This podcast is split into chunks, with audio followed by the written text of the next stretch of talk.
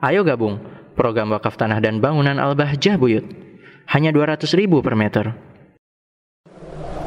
Agar supaya seseorang itu bisa memiliki kecerdasan hati, yang pertama adalah belajar ilmu agama yang benar dan juga kepada guru-guru yang benar. Satu, belajar ilmu agama yang benar dan juga bersama guru-guru yang ben yang benar. Ulama urrobbani, ya, ustadz yang sesungguhnya, mursid yang sesungguh sesungguhnya. Kemudian yang kedua, amalkan apa yang sudah kamu dapat dalam urusan agama. Yang kedua, menjalankan syariat Islam ibadahnya dipatuhi, yang haram di ditinggal itu yang kedua. Menjalankan syariat is, Islam. Kemudian yang ketiga adalah istiqomah dengan menjalankan syariat Islam. Istiqomah bangun malam, istiqomah sholat lima waktu, istiqomah membaca Al-Quran, istiqomah menjauhi kemaksiatan. Ini akan menjadikan hatimu cerdas.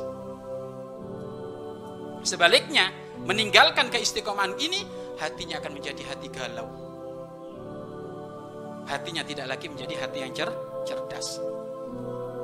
Kemudian setelah belajar ilmu yang benar, ilmu agama kepada guru yang benar, mengamalkan itu semuanya dengan istiqomah, jangan lupa sempurnakan dengan amaliyah amaliyah sunnah.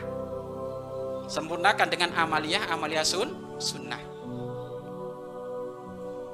Setelah amaliyah sunnah sudah diamalkan, jangan lupa berlapang dada dengan sesama. Berlapang dada dengan sesa, sesama.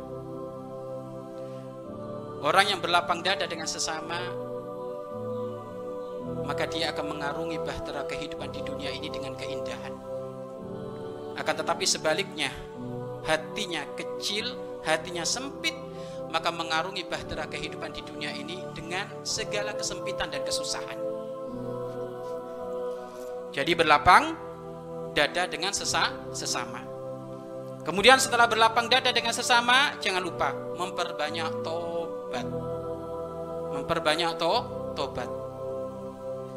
Memperbanyak tobat, banyak istighfar, kembali kepada Allah Subhanahu wa taala. Kemudian yang terakhir, selalu mendekatkan diri kepada Allah Subhanahu wa taala. Selalu mendekatkan diri kepada Allah Subhanahu wa taala dalam segala aktivitas apa pun. Senantiasa mendekatkan diri kepada Allah Subhanahu wa taala dalam segala aktivitas apa pun. Mau berangkat kerja, jadikan berangkat kerja mendekatkan diri kepada Allah membaca doa. Ya. Mau naik mobil, jadikan nanti naik mobil adalah sebagai mendekatkan diri kepada Allah membaca doa. Ya. Mau makan doa, mau tidur doa, mau aktivitas doa, mau nyuci baju doa, mau apa pun doa sudah.